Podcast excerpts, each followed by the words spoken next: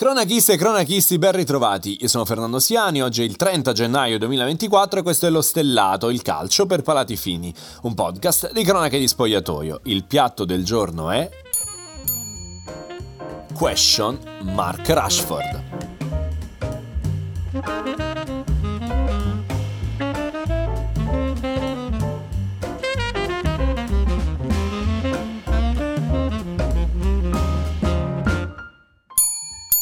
Su Amazon Prime c'è una serie molto interessante, direi fondamentale per ogni appassionato di calcio. Si chiama All or Nothing e ci mostra quello che succede all'interno di una squadra di calcio con le telecamere che arrivano ovunque e riprendono anche dialoghi privati con protagonisti allenatori, dirigenti e calciatori.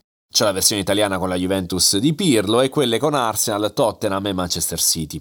Tutti prodotti di valore che però impallidirebbero di fronte ad un'eventuale edizione dedicata al Manchester United. Sì, perché quello che succede ogni anno ai Red Devils è qualcosa che rasenta il dramedy. È un susseguirsi di situazioni tragiche che si ripetono in maniera così costante da essere quasi comiche.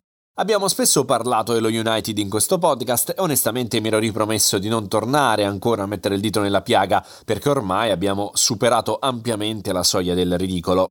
Ma di fronte a quello che ha combinato Marcus Rashford non ho resistito. Cosa succede? Lo United batte in Coppa di Lega il Newport County per 4-2 in trasferta. Partita dove realizza anche il suo primo gol in stagione il brasiliano Anthony, che esulta mimando il famoso gesto delle chiacchiere, per zittire tutte le critiche sul suo conto. Il Newport è una squadra di quarta serie. Il Manchester è a meno 11 dalla zona Champions e Anthony è stato pagato 100 milioni di euro. Un piccolo quadro per farvi capire il materiale umano con il quale sta lavorando Ten Hag. L'allenatore olandese però concede comunque un giorno libero. Occasione ghiottissima per Marcus Rashford, che si fionda a Belfast da un suo amico. 48 ore dopo, Rashford non si presenta all'allenamento e dice al club di essere malato. Pensare di nascondere qualcosa nell'epoca dei social è da ingenui, figuriamoci se sei uno dei calciatori più famosi del pianeta.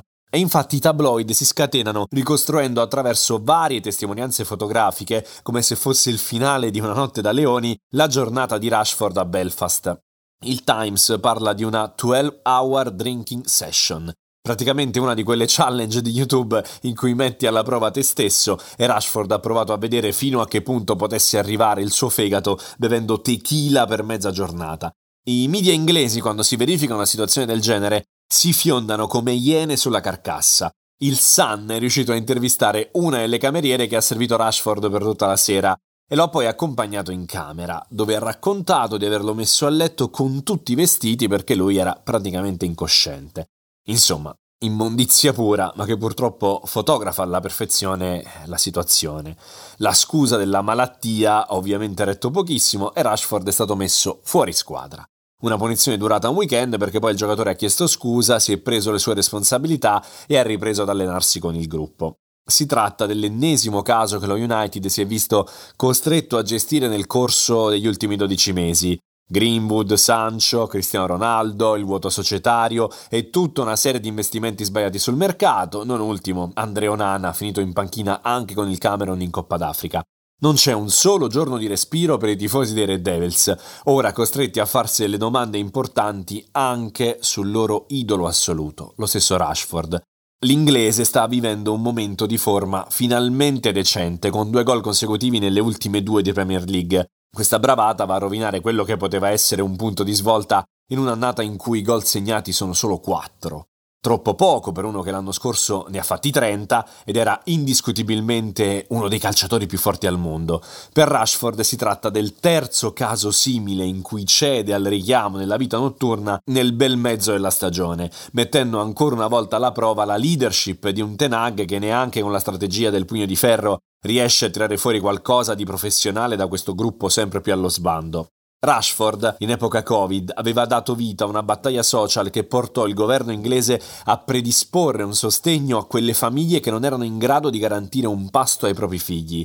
Raccontò Rashford di essere stato uno di quei bambini e che senza quel passato non ci sarebbe stato l'uomo che conosciamo adesso. Un impegno così forte e passionale che portò Rashford ad essere insignito del titolo di membro dell'impero britannico, una delle onorificenze più grandi del Regno Unito.